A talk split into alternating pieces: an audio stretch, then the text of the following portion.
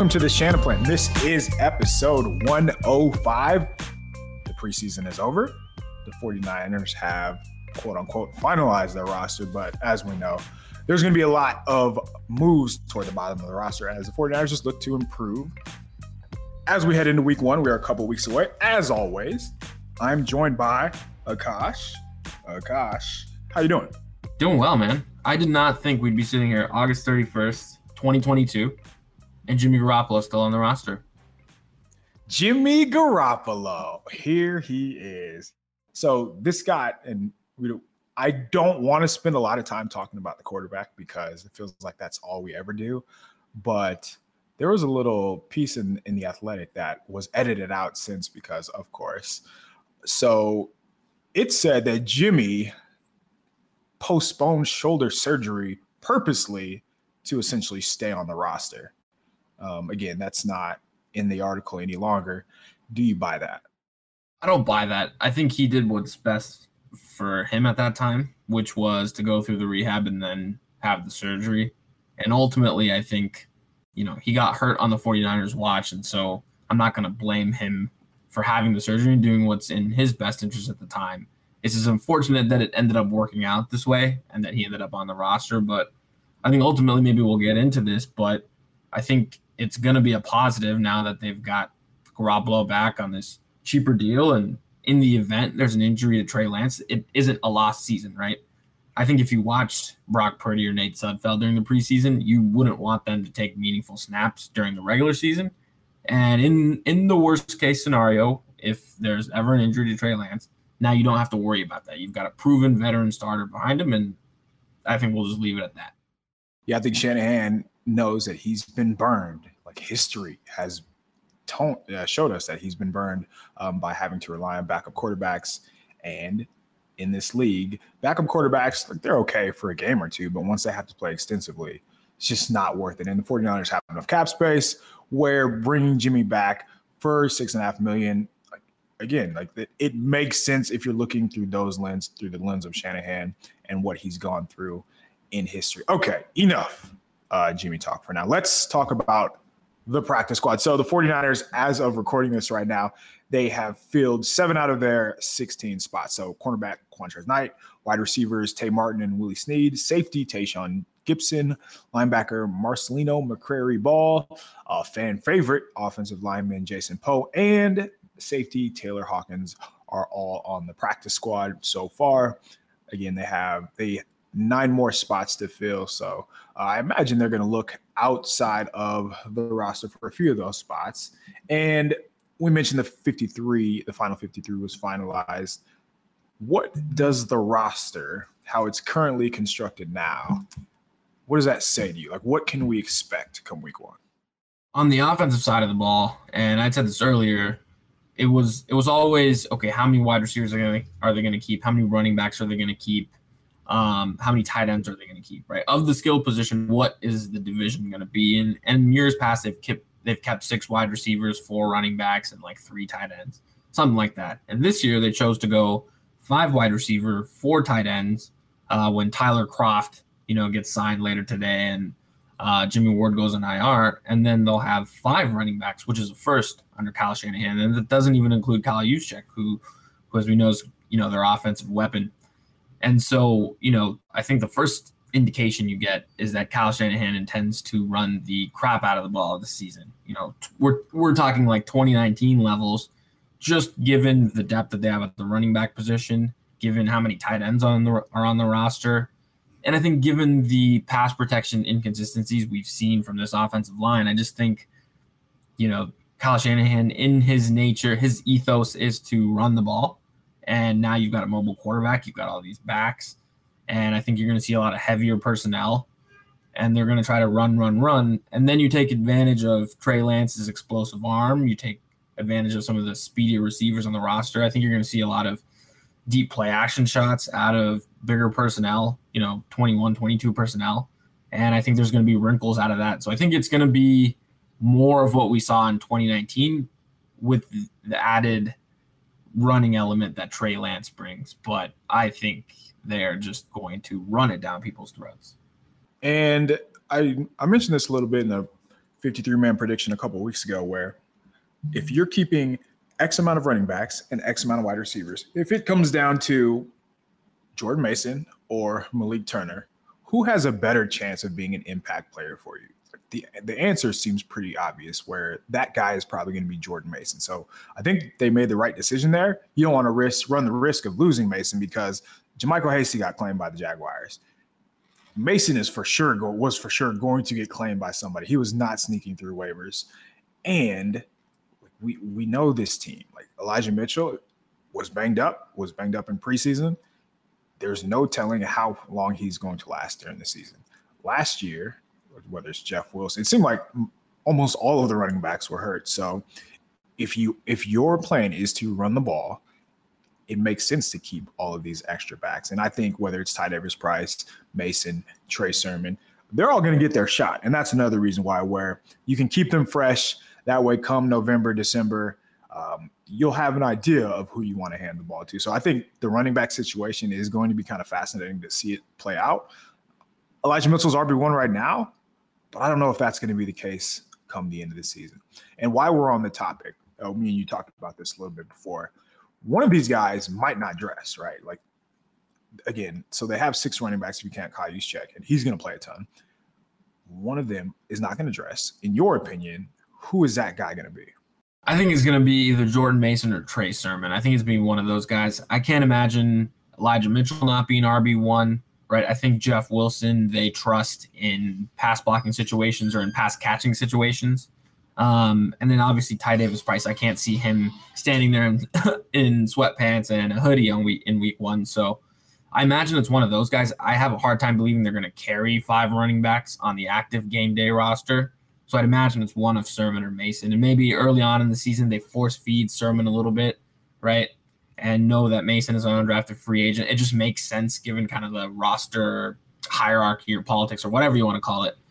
And then maybe if Sermon is able to hold on to that spot, then it just makes sense. And maybe if he struggles, then you insert Mason. But I think uh, out the gates, I think you dress Sermon and probably Mason would be a game day inactive. Yeah, I think Mason's going to be one of those guys that they try to protect. You know, you can call him up or you can use him on the practice squad and protect him uh, the Tuesday or Wednesday beforehand. So Jeff Wilson is the third down back, and I, I, imagine he'll get the first crack at it. But I also think that's a role that Shanahan wants Sermon to be.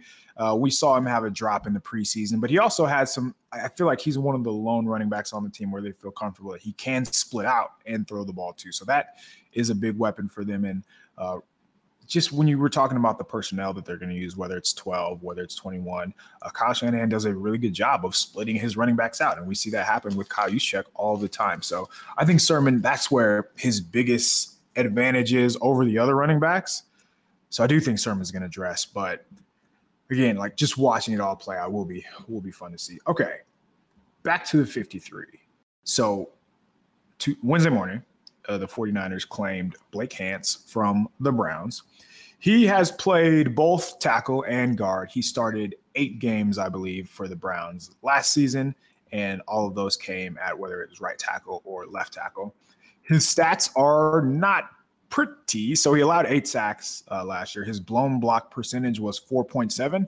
And for those of you, just for reference, that was higher than Tom Compton, who is not very good, as you recall.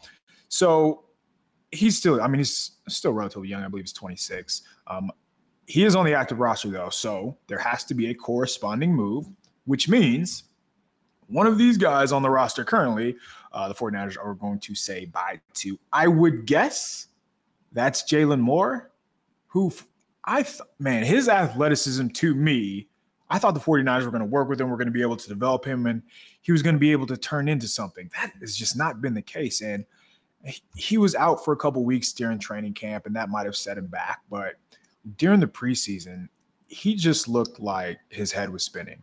And the last game was probably the icing on the cake for him, where Shanahan said after the game, like, we need to fix this. And Hance, by claiming him, I imagine, is one of the ways to fix that. So I think it's going to be more on the way out. Maybe I'm wrong. Um, where where do you see them going? What direction?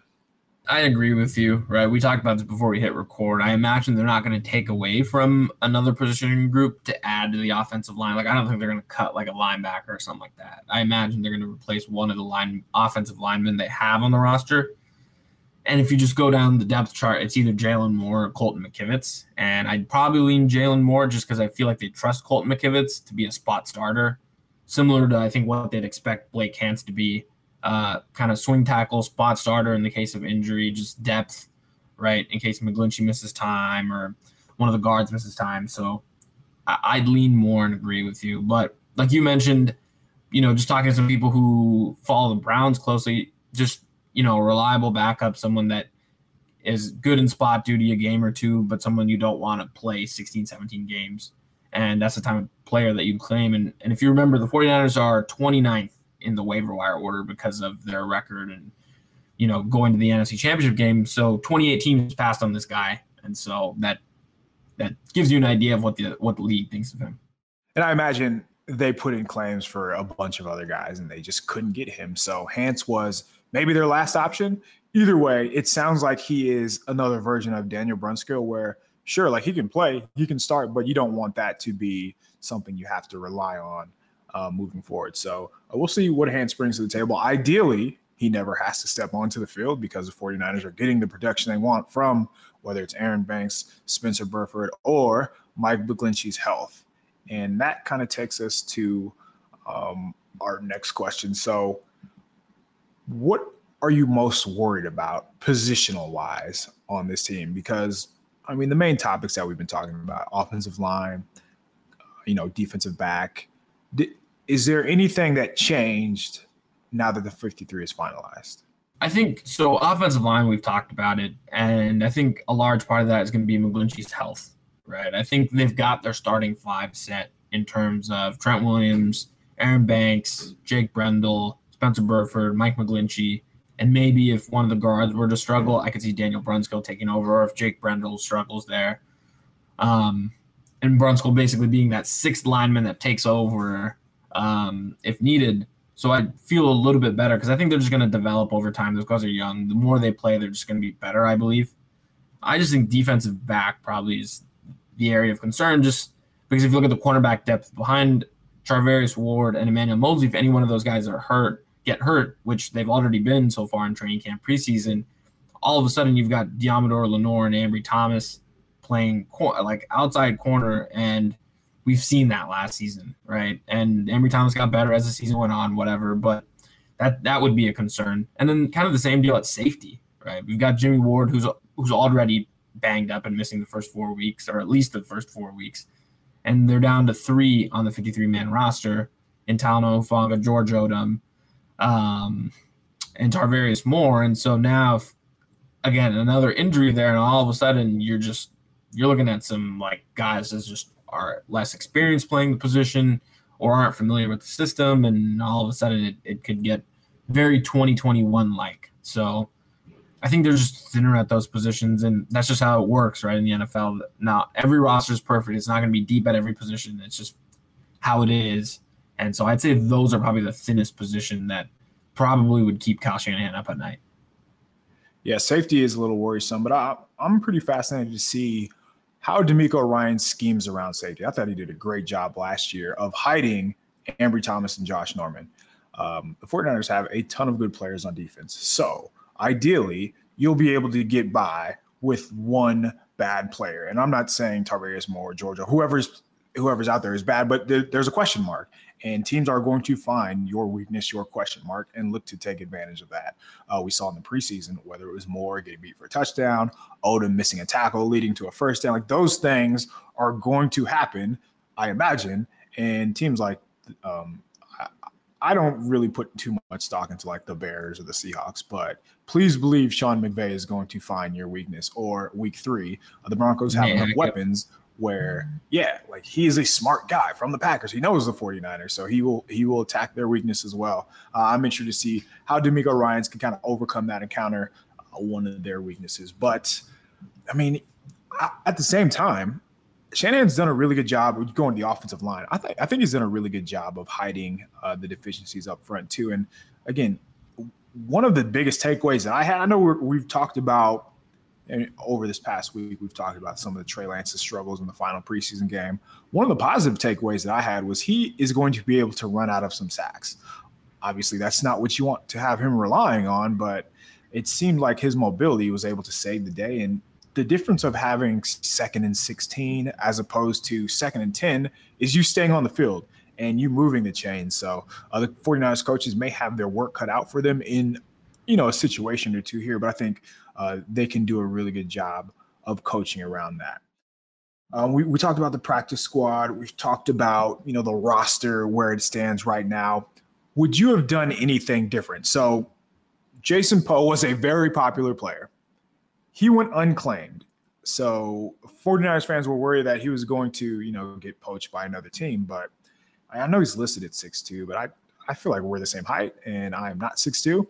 So it wasn't really a surprise that he went unclaimed. So he'll, he's going to, he intends to sign with the practice squad, as we mentioned. Uh, guys, there are veterans, uh, Jordan Willis, who's they said he, they plan on having him back. Uh, Kemoko Turay.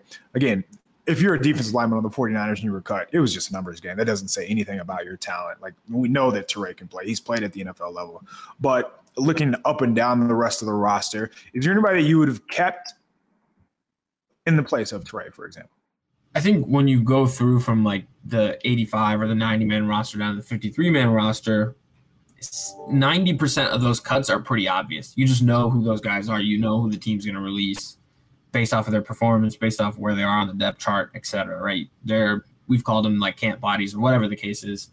And then there are just a handful of players that I think are really just on the fringe and you can go back and forth on. And I think the two players probably that we debated the most, Kemoko Turay, who again had just was an elite athlete with the Colts. I think he had like five or five and a half sacks last year. And maybe his maybe there was an indication because he played so deep into the last preseason game that he was going to make this team, but you felt like okay, they were going to carry 11 defensive linemen. They're going to keep Kemoko Turay, keep this, you know, the edge position opposite of Nick Bosa extremely deep, and they just you know chose to go uh, away from Turay and, and release him. And he actually had positive things to say on social media about the team, which which was surprising. It's not often a player gets cut and is you know thankful for the opportunity and has good things to say about the coaches and the players and the team and all that kind of stuff. And so speaks to who he is as a person as well. So I thought that was probably the most interesting decision. And I think you look back, you're like, okay, who would you, if you kept Turay, who would you have released? And ultimately, I was surprised that the 49ers kept three quarterbacks. Maybe, maybe I'm naive. I thought Purdy would have snuck through the waiver wire, but maybe he had played just well enough, and there's enough Kyle Shanahan, Sean McVay type coaches in the league that Purdy would have been claimed, right? Like Nick Mullens going to the Vikings or whatever. So maybe that I'm being naive there, but that's probably the only only move that I would have changed. I think they should be commended for keeping Purdy over uh, Nate Sudfeld. It was pretty clear that he was better, not just in preseason games, but even in training camp. They could not move the ball with Sudfeld. And Purdy just brings a little bit more, whether it's his athleticism, being able to move the pocket. And I think that's a, a big part of Shanahan's offense, obviously. Yeah, like he likes to play action, bootleg, get quarterbacks on the run. And Sudfeld just didn't see the field. And he's been in the league long enough where you know you're not going to get anything. So giving him two million at the beginning of the season was questionable, but you know, with bringing Jimmy back, they were able to get over that uh, that little dead money uh, cap hit. And I think you had a tweet about that, explaining um, explaining Brock Purdy's contract. Can you talk about that? Yeah, so I, Nate Sudfeld's contract, and so he was guaranteed two million dollars. So when he was cut, you know, the 49ers were to eat the two million dollars, but Nate Sudfeld got signed by the Lions, thank God. And so, assuming he signs for the veteran minimum, which is just a shade over a million dollars, I think it's like 1.035 million, then there's some offset language in Nate Sudfeld's contract, which basically says that if he he can't double dip. So if he's going to get the 1 million from the Lions, he's going to lose that 1 million from the 49ers. So really the 49ers are only on the hook for like 965,000 this year, which isn't a big deal and you know Brock Purdy's going to be a lot cheaper. He's a 7th round pick. He's a rookie under contract for four years. So I know Jordan Elliott's writing about this for for Niners Nation. You know, that's a long term investment, right? Nate, Nate Sudfeld was on a one year deal. Sud or Purdy now is under contract for four seasons at relatively cheap money for a backup. And assuming after this season, Garoppolo's off the roster and it's a Lance Purdy quarterback room moving forward, that's going to be a cheap quarterback room. Like the next couple years, it's going to be less than like $10 million combined. And so it's going to just allow for more flexibility. So I think it was a big picture move that, you know, was the right was the right thing to do. Yeah, I think it also puts them in a position to, you know, make a move mid-season, like a la Emmanuel Sanders, and be able to re-sign that guy toward the end of the year and not have to use that person as a rental. So this this season is going to be pretty fascinating, and the 49ers have the financial flexibility to make those type of moves.